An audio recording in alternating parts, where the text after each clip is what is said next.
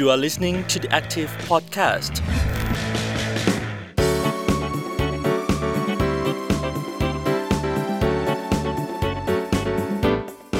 สวัสดีค่ะ ขอต้อนรับคุณผู้ฟังทุกท่านเข้าสู่ The Active Podcast สัปดาห์นี้ คุณผู้ฟังอยู่กับบ๊อบบี้พัทวีศรีหไตรค่ะ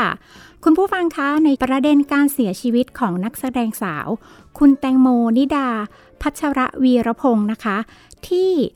หลายคนนะคะได้เกาะติดเกี่ยวกับคดีนี้ในหลากหลายแง่มุมค่ะ และเมื่อมารดาของนักแสดงสาวผู้ล่วงลับคุณแตงโมนะคะ ได้มาให้สัมภาษณ์ในรายการหนึ่งค่ะคุณผู้ฟังทำนองถึงการเรียกเงินเยียวยานะคะทำให้ชาวเน็ตออกมาวิพากษ์วิจารณ์ หลายคนค่ะได้เชื่อมโยงกรณีดังกล่าว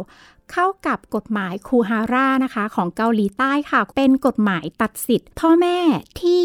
ไม่ได้เลี้ยงดูบุตรในเรื่องของการรับมรดกนะคะ คุณผู้ฟังคะวันนี้ค่ะบ๊อบจะชวนคุณผู้ฟังมาพูดคุยเกี่ยวกับเรื่องนี้กันค่ะ วันนี้ค่ะบ๊อบอยู่กับคุณเสกสรรอนันทสิริเกียรติค่ะ ผู้อำนวยการฝ่ายประชาสัมพันธ์ สมาคมไทยคดีศึกษา แห่งสาธารณรัฐเกาหลี คุณเสกสรรสวัสดีค่ะ สวัสดีครับ อันยองฮาเซโยสวัสดีคุณบ๊อบและสวัสดีท่านผู้ฟังทุกท่านครับ ค่ะ อันยองอาเซโย สวัสดีนะคะ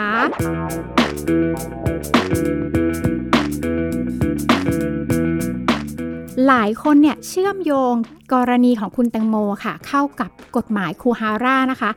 เรามาทำความเข้าใจเรื่องของกฎหมายคูฮาร่ากันก่อนดีไหมคะ ดีครับผมจริง ๆ กฎหมายคูฮาร่าเนี่ยนะครับเป็นความพยายามของคูอินโฮที่เป็นพี่ชาย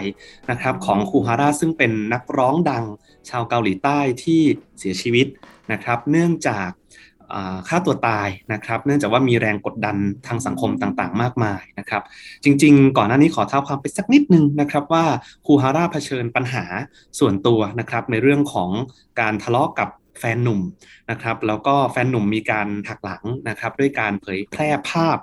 นะครับระหว่างที่มีปฏิบัติการกันอยู่นะครับ ผมก็ถือว่าเป็นการเรียกว่าบูลลี่นะครับในลักษณะการล่วงละเมิดพอสมควรเพราะว่าเป็นการเผยแพร่โดยที่ไม่ได้รับความยินยอมนะครับ แล้วก็ยังมี อีกหลายเรื่องนะครับมีการทะเลาะกันนะครับมีการทำร้ายร่างกายนะครับด้วยในที่สุดหัวร่าตัดสินใจจบชีวิตตัวเองนะครับ ทีนี้หลังจากจบชีวิตเนี่ยนะครับก็มีประเด็นอย่างนี้ว่าคุณแม่นะครับก็ขอเข้ามาแจมร่วมส่วนแบ่งนะครับในมรดกด้วยนะครับผมซึ่งต้องบอกว่าในเวลานั้นกฎหมายคูฮาร่ายังไม่ได้ ประยุกต์ใช้นะครับยังไม่มีการประกาศใช้ เพราะฉะนั้นศาลของเมืองควังจูเนี่ยศาลเด็กเยาวชนเมืองควังจู ซึ่งเป็นบ้านเกิดคูฮาร่าเนี่ยก็มีคำพิพากษานะครับท้ายที่สุดก็แบ่งนะครับ40%ให้คุณแม่แล้วก็ 60%ให้พี่ชายนะครับ แต่ว่าตรงนี้แหละนะครับพี่ชายเนี่ยก็ต้องบอกชื่นชมน้ำใจทีเดียวว่าเขาก็คิดแม้ว่าเขาจะไม่ได้ประโยชน์โดยตรงนะครับคิดว่ามันควรจะไม่มีกรณีนี้เกิดขึ้นอีก ก็ผลักดันเรื่องนี้นะครับ โดยด้านหนึ่งเนี่ยก็มี การรณรงค์ให้ยื่นดีกาไปที่ทำเนียบประธานาธิบดีนะครับ ก็มี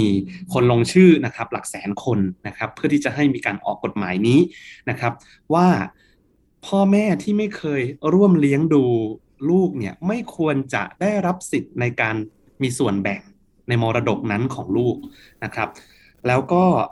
กฎหมายนี้นะครับ ไปครั้งแรกในการประชุมรัฐสภาครั้งที่ 10 ไม่ผ่านนะครับ แต่ว่าความน่าสนใจก็คือมีการผลักดันต่อเนื่องนะครับ แล้วก็มาผ่านในการประชุมครั้งที่ 11 นะครับในปี 2020 นะครับ ก็คือ 1 ปีต่อมาหลังจากที่คูฮาร่าเสียชีวิตนะครับ친모는하라가9살때그리고제가11살때가출하여거의20년동안연락이되지않았습니다엄마라는단어가없었습니다 จริง ๆ กฎหมายของเกาหลีนี่มีเยอะแยะมากมายเลยนะคะบ๊อบก็เลยอยากจะลองให้คุณเสกสรรลองช่วยสะท้อนเรื่องของกฎหมายต่างๆ ในเกาหลี สะท้อนสังคมเกาหลียังไงได้บ้างอะคะจริง ๆ การออกกฎหมายในเกาหลีใต้เนี่ยนะครับ ถือว่ากฎหมายเนี่ยเป็นภาพสะท้อนสังคมทีเดียว เพราะว่ากฎหมายหลายฉบับ ออกมาเนี่ยคือหลังจากที่เกิดกรณีหรือเกิดเหตุการณ์ขึ้นแล้วนะครับ อย่างกรณีหนึ่งที่มีชื่อเสียงมากกฎหมายคิมยองนัน ซึ่งเป็นกฎหมายป้องกันการทุจริต ก็ออกมานะครับ หลังจากที่มันมีการทุจริตบ่อยครั้งในวงการการเมืองที่มีการกล่าวหาประธานาธิบดีไปจนถึงกดดันให้ประธานาธิบดีจะต้องฆ่าตัวตายในที่สุดนะครับ อันนี้ก็เป็นปัญหาที่เกิดขึ้นมาคือต้องเกิดแล้วถึงจะมีกฎหมายตามมานะครับ ยังไม่ค่อยเห็นว่ามีกฎหมายที่ เกิดขึ้นก่อนเพื่อที่จะป้องกันเหตุมากนักนะครับ เท่าที่ผมไปสำรวจดูในระบบของรัฐสภา จะเห็นว่าส่วนใหญ่ต้องเกิดเหตุก่อนแล้วถึงจะมีกฎหมายมา อันนี้ถือว่าเป็นบทบาทของกฎหมายกับสังคมครับผมนอกจากเรื่องของกฎหมายต่างๆ แล้วนะคะ หลายๆ คนเชื่อว่าคุณผู้ฟังเนี่ยก็ต้องเป็นแฟนซีรีส์หลากหลายเหมือนกันนะคะ หลายๆ ครั้งนะคะ เราอาจจะสงสัยว่าชีวิตจริงสังคมเกาหลี กับชีวิตในซีรีส์ในละครนี้ คล้ายกันไหมคะคุณเสกสรรคะมีทั้งส่วนคล้ายแล้วก็ส่วนที่ไม่คล้ายนะครับ จริงๆ ส่วนคล้ายเนี่ยต้องบอกว่าซีรีส์เกาหลีตั้งแต่ปีปี 2019 เป็นต้นมานะครับ จะเห็นว่าทำเนื้อหาเป็นการสะท้อนสังคมเช่นกัน คือเป็นการสะท้อนปัญหาที่เกิดขึ้นนะครับ มีนักวิชาการท่านหนึ่งชื่อครูเซอุงท่านบอกว่าเนี่ยความเจ็บปวดของเราเนี่ยคือ entertainment ของพวกคุณนะครับ นี่คือคือการสะท้อนให้เห็นว่าปัญหาต่างๆ ที่มีนะครับ ไม่ว่าจะเป็น ความเหลื่อมล้ำดังที่ปรากฏใน Parasite ปัญหาความไม่เท่าเทียมทางเพศ ดังที่ปรากฏในคิมจียองเกิดปี 82 นะครับ หรือว่าถ้าจะเอาซีรีส์ที่ตรงกับเหตุการณ์นี้ก็คือเรื่อง Juvenile Justice หรือไงเนี่ยนะฮะที่เป็นเรื่องของผู้พิพากษา ในคดีเด็กและเยาวชน นี่ก็คือการหยิบเอากรณีศึกษาที่เกิดขึ้นจริงนะครับในเกาหลีมาแปลงมาเปลี่ยน ให้ได้อัธรสนะครับ แล้วก็เคารพต่อตัวผู้ที่เป็นต้นเรื่องของเหตุการณ์ด้วยนะครับ อืมค่ะ เมื่อสักครู่นี้นะคะ เราคุยกันกรณีของคุณคูฮาร่าเนาะเพราะว่าเธอเนี่ยในเรื่องของการฆ่าตัวตายใช่ไหมคะ ทีเนี้ยในเรื่องของสังคมเกาหลีค่ะ คุณเสกสรรคะ ความตึงเครียดในสังคมเกาหลีเนี่ยร้ายแรงมากน้อยขนาดไหนคะ ร้ายแรงที่สุดในประเทศ OECD ซึ่งเราอาจจะเรียกได้ว่าเป็นประเทศพัฒนาแล้วนะครับ อันนี้เป็นความเจ็บปวดหนักที่สุดเลยนะครับ สมัยผมเรียนที่ประเทศเกาหลีใต้เนี่ย เวลาที่เราเรียนวิชาสังคมเกาหลีเนี่ย เรื่องนี้จะต้องเป็นเรื่องใหญ่ที่ทุกคนหยิบมาพูดคุยกัน เป็นปัญหามากนะครับ มีงานวิจัยน่าสนใจครับ ผมอยากเล่าให้ฟัง ก็คือเขาได้ไปสำรวจมาว่าทำไมปัญหานี้ถึง มีความจริงจังในสังคมเกาหลีนะครับผมเพราะว่ามันมีหลายรูปแบบนะครับในแง่ของการนำไปสู่การฆ่าตัวตายอย่างแรกเนี่ยในบรรดาของคนที่หางานนะฮะไม่มีการจ้างงานนะตกงาน ก็นำไปสู่ปัญหาทางจิตใจใช้ทางเลือกในการจบชีวิตนะครับ อันที่ 2 ก็คือคนที่จ้างงานตัวเองนะครับ ก็คืออาจจะเริ่มในธุรกิจแล้วก็ล้มเหลว แล้วก็เป็นหนี้แล้วก็มีปัญหาทางจิต แล้วก็มีปัญหาครอบครัวตามมานะครับ แล้วถึงนำไปสู่การฆ่าตัวตาย ส่วนสุดท้ายเนี่ยนะครับ ก็คือเรื่องของคนเกษียณอายุ อันนี้น่าสนใจมากว่าตัวเลขผู้ที่ฆ่าตัวตายจำนวนมากเนี่ยเป็นผู้ที่อยู่ในวัยประมาณ 50-60 ปี เกษียณอายุแล้วนะครับ แล้วก็มีข้อค้นพบว่าคนในอายุช่วงนี้เนี่ยถ้าตกงานเนี่ยจะหางานลำบาก แล้วกลายเป็นว่าจะหมดคุณค่าในชีวิตนะครับ ก็ เลยเกิดเป็นปัญหานะครับ หลายคนเลือกจบชีวิตด้วยทางนี้นะครับเพราะอันนี้ก็เป็นสิ่งที่เกิดขึ้นนะครับในสังคมเกาหลีส่วนสำหรับวัยรุ่นนะครับที่เลือกจบปัญหาทางนี้เนี่ยส่วนมากมาจากเรื่องของการศึกษา ความเครียดนะครับ เพราะว่าคนเกาหลีนักเรียนเกาหลีเนี่ยเท่าที่ผมเคยสำรวจจากสำนักงานสถิติแห่งชาติเกาหลีเนี่ยมีชั่วโมงเรียนนอกเวลาเรียนมากที่สุดในโลก ไม่ถึงกับที่สุดในโลก แต่ว่าที่แน่ๆคือหนึ่งในสิบในโลกนะครับ คือ หลังจากเลิกเรียนเนี่ยประมาณบ่ายสามเนี่ยก็จะต้องไปเรียนเรียกว่าฮักกอนหรือว่าโรงเรียนกวดวิชาโรงเรียนสอนพิเศษ ในสำนักงานสถิติแห่งชาติสำรวจมีบางรายเรียนถึงเที่ยงคืนนะครับ เรียนทั้งเลขภาษาอังกฤษนะครับ แล้วก็อาจจะอื่นๆด้วยนะครับ นี่คือแรงกดดันที่พ่อแม่มีต่อลูก ซึ่งบางครั้งอาจจะไม่ได้ถามลูกว่าลูกต้องการหรือไม่นะครับ แล้วตรงนี้แหละที่มันกลายเป็นความเครียดสะสมนะครับ ในหมู่ของวัยรุ่นเกาหลี แล้วก็ ความตายเนี่ยเป็นน่าจะเป็นอันดับต้นเลยของสาเหตุที่คนเกาหลีในช่วงอายุประมาณ 10 ถึง 39 ปีเนี่ยเสียชีวิตครับ เป็นอันดับหนึ่งเลยครับ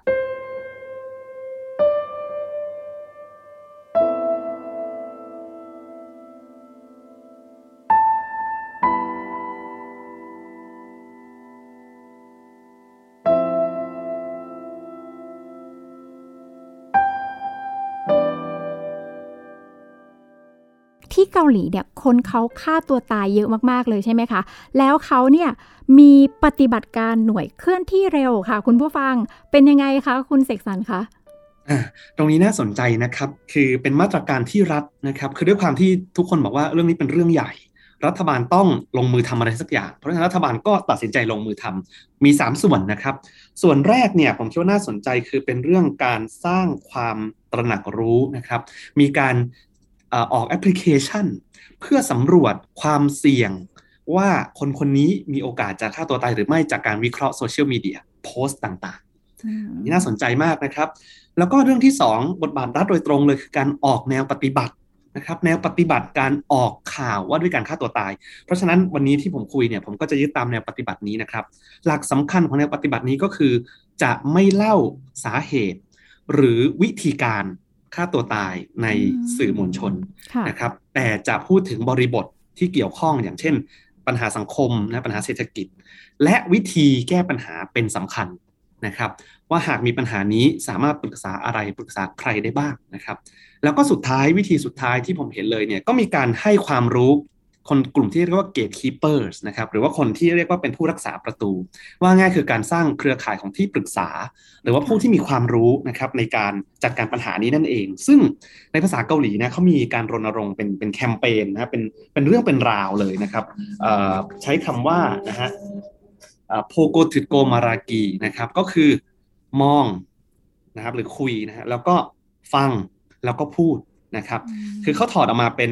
1. การ เฝ้าระวังสังเกต 2. นะครับรับฟังอย่างตั้งใจ คือไม่ใช่ไม่ใช่ฟังไปเรื่อยนะครับ แต่ต้องฟังแล้วให้สะท้อนมุมมองของเขาออกมาด้วยนะครับ แล้วก็ 3 คือประเมินความเสี่ยงและส่งให้ผู้เชี่ยวชาญแก้ปัญหาได้อย่างทันท่วงที อันนี้เป็นหลักสำคัญนะครับที่เกาหลีใต้ใช้แก้ปัญหานี้ส่วนเมื่อสักครู่นะครับที่คุณบ๊อบเล่าเรื่องของเรือหน่วยเคลื่อนที่เร็วนะครับ คือคนที่ไปเที่ยวเกาหลีคงเคยทราบว่ามีสะพานอยู่สะพานหนึ่ง ผมก็จะไม่บอกว่าสะพานไหนนะครับ ไปหาเอาเองนะครับค่ะที่เอ่อมีสถิติว่าคนไปกระโดดมากที่สุด เพราะว่าสะพานมันไม่ได้สูงมากนะอุปกรณ์ป้องกันก็ไม่ได้มากนะครับ จนถึงขนาดต้องติดข้อความให้กำลังใจไว้ที่สะพานนะครับ ทีนี้เนี่ย การติดข้อความเนี่ยมันไม่มีหลักประกันว่ามันจะช่วยได้มากน้อยแค่ไหน แต่ที่แน่ ๆ ถ้าหากกระโดดลงไปแล้ว ตรงนี้แหละครับตำรวจน้ำของเกาหลีใต้ปรับบทบาทใหม่ ในการเป็นหน่วยเคลื่อนที่เร็ว เมื่อมีการจับสัญญาณได้ว่ามีคนกำลังจะกระโดดหรือกระโดดลงมาแล้วในระดับหนึ่งหน่วยเคลื่อนที่เร็วจะพุ่งตรงไปที่บริเวณสะพานนั้นทันที และรักษาชีวิตไว้ว่าเป็นปฏิบัติการที่ที่เกาหลีใต้ได้ทำได้รวดเร็ว แล้วก็มีความพยายามที่จะ ขยายไปนะครับ อย่างในมหาวิทยาลัยเนี่ยสมัยที่ผมเรียนอยู่ที่มหาวิทยาลัยแห่งชาติโซลนะครับ มีสายด่วนนะครับ มีสายด่วนเลยนะครับ ชื่อสายด่วนป้องกันการฆ่าตัวตายและวิกฤตอ่ามีเบอร์ด้วยนะครับ 028808080 เบอร์เกาหลีนะครับ เบอร์เกาหลีก็เหมือนเบอร์ไทยคือ 02 เหมือนกันนะครับอืมค่ะ24 ชั่วโมงนะครับทำได้ทันท่วงที แล้วก็ตรงนี้เนี่ยเป็นเรื่องที่สำคัญมากผมคิดว่า เพราะว่าแคมปัสในมหาวิทยาลัยเนี่ยเป็นจุดที่กดดันที่สุดเลย ในชีวิตของวัยรุ่นนะฮะซึ่งเป็นกลุ่มที่ค่าตัวตายเนี่ยสูงที่สุดเนี่ยนะฮะก็เป็นสิ่งที่มหาวิทยาลัยพยายามทำแล้วก็มีการระบบการให้คำปรึกษานะครับแบบหนึ่งต่อหนึ่งนะครับซึ่งสามารถทำได้ตลอดเวลา อันนี้คือสิ่งที่มหาวิทยาลัยเล็งเห็น แล้วก็พยายามที่จะปรับตัว แล้วก็พยายามที่จะอ่าทำให้เกิดการเปลี่ยนแปลงตรงนี้นะครับ นอกจากมหาวิทยาลัยนอกจากรัฐบาลแล้วนะครับ จริงๆต้องบอกว่านักเขียน ก็มีบทบาทนะครับค่ะผมสังเกตว่ามีวรรณกรรมเกาหลีในช่วงหลังมาเนี่ย2014 เป็นต้นมาที่กรณีนี้มันเข้มข้นขึ้นเนี่ยนะครับ ก็มีการเขียนวรรณกรรมเยาวชน หรือวรรณกรรมใหม่ ๆ มากมาย ซึ่งบางส่วนแปลเป็นภาษาไทยนะครับ ผมขอยกตัวอย่างชื่อ เช่น ก็แค่ปล่อยมันไป ยิ้มรับคนไม่ดีที่ผ่านเข้ามาในชีวิต อยากตายแต่ก็อยากกินต๊อกโกกีนะครับ ไม่ได้ขี้เกียจแต่กำลังชาร์จพลังนะครับ เพราะเป็นวัยรุ่นจึงเจ็บปวด ผมคิดว่าสี่ห้าเรื่องเนี้นะครับ ชื่อสะท้อนสังคมเกาหลีได้ดีทีเดียวนะครับ ว่าคาดหวังที่จะให้เราทุกคนไม่ว่าจะเป็นคนเด็กคนผู้ใหญ่เนี่ยจะต้องจริงจังตลอดเวลา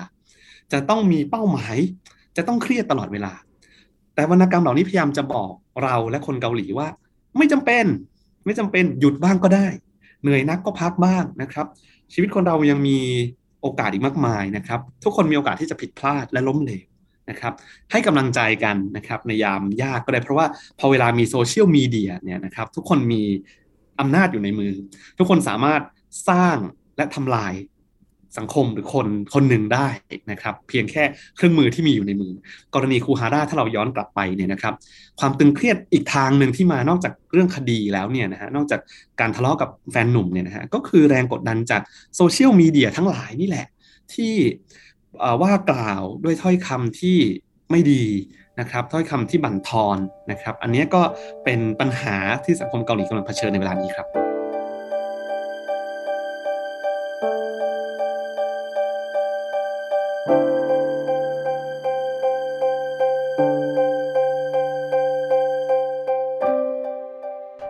มองเห็นหลาย ๆ อย่างของประเทศเกาหลี ไม่ว่าจะเป็นเรื่องของกฎหมาย เรื่องของสังคม แล้วอย่างเงี้ยถ้าเรามองสะท้อนมาที่ไทยบ้างล่ะคะ เราจะมีเหตุการณ์หรือสถานการณ์คล้าย ๆ กับที่เกาหลีบ้างไหมคะ มีคนบอกว่าประเทศไทยเนี่ยจริง ๆ คล้ายกับเกาหลีในหลายเรื่องนะครับ ในช่วงเวลาหนึ่งคนก็บอกว่าเนี่ยเราเป็นเสือใช่ไหมครับในแง่ของเศรษฐกิจ เรามีพัฒนาการทางด้านต่างๆ สังคมเศรษฐกิจการเมืองเนี่ยรุดหน้าพอๆกับเกาหลีใต้เลย ในช่วงปี 2000 คนก็บอกว่าในเอเชียมีแค่ 2 ประเทศเท่านั้นที่เป็นเจ้าแห่งภาพยนตร์ ก็คือไทยกับเกาหลีใต้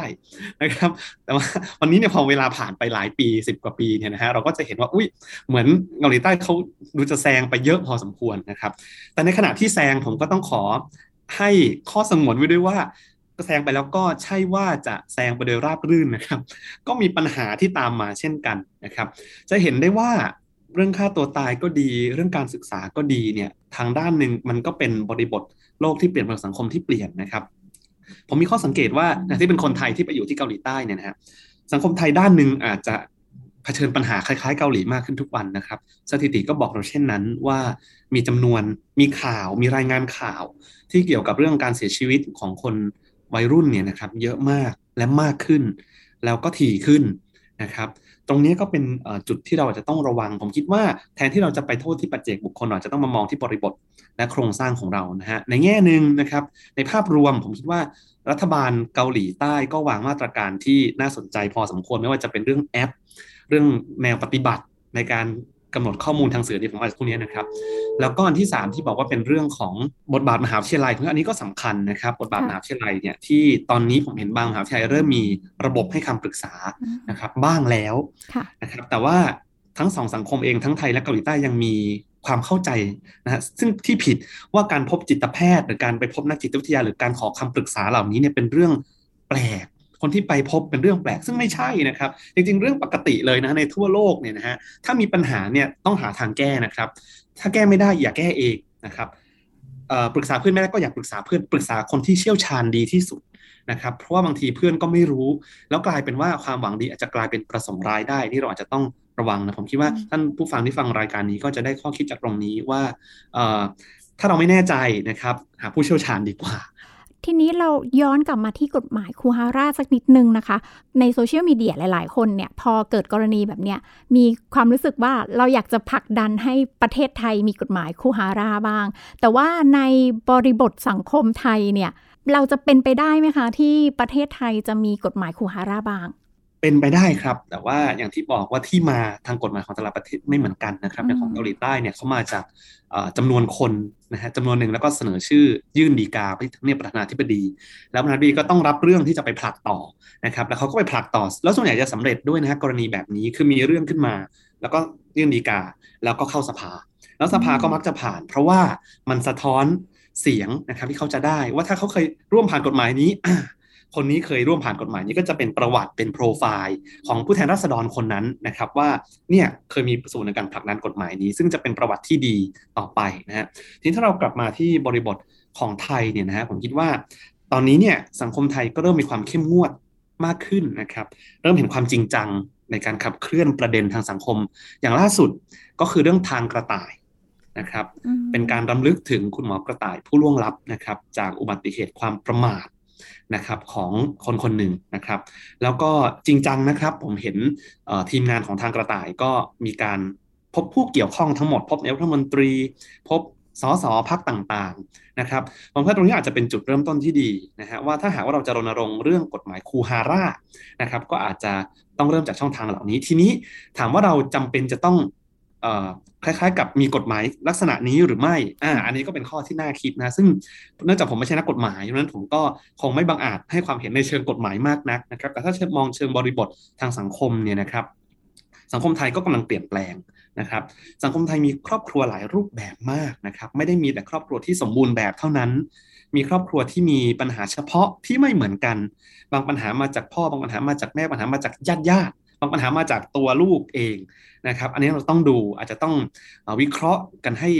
ขาดให้ถี่ถ้วนนะครับ แล้วก็มาคิดวางแผนกันต่อนะครับ ว่าจะขับเคลื่อนเรื่องนี้อย่างไร อันนี้ก็เป็นข้อคิดนะครับ ผมก็ไม่ได้มีข้อสรุปว่าเรา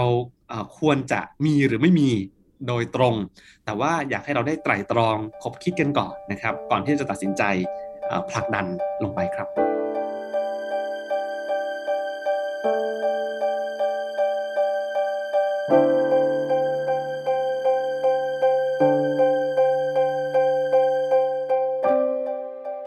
คุณเสกสรรเล่าให้ฟังเนี่ยจริง ๆ ทางรัฐบาลของเกาหลีเนี่ยเขาค่อนข้างที่จะส่งเสริมในหลาย ๆ เรื่องนะคะ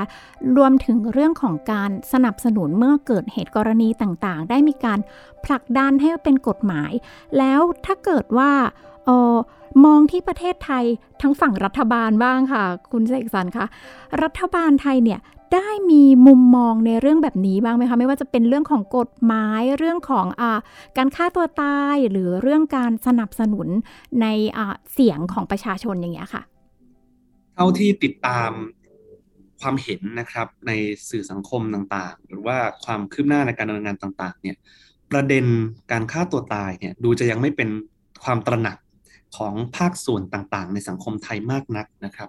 แต่ในขณะเดียวกันก็ต้องบอก ว่ากรมสุขภาพจิตเขามีศูนย์ปฏิบัติการนะครับ มีศูนย์สุขภาพจิต 13 แห่งนะครับที่ผมไปสำรวจมามีสถาบันต่างๆ 20 แห่งโรงพยาบาลจิตเวชในพื้นที่ในต่างจังหวัดนะครับ ก็คือมีโครงสร้างมีการดำเนินงานการเหล่านี้แล้วนะครับ แต่ว่าด้านหนึ่งที่ว่าเราต้องช่วยกันรณรงค์ในแง่ที่ว่า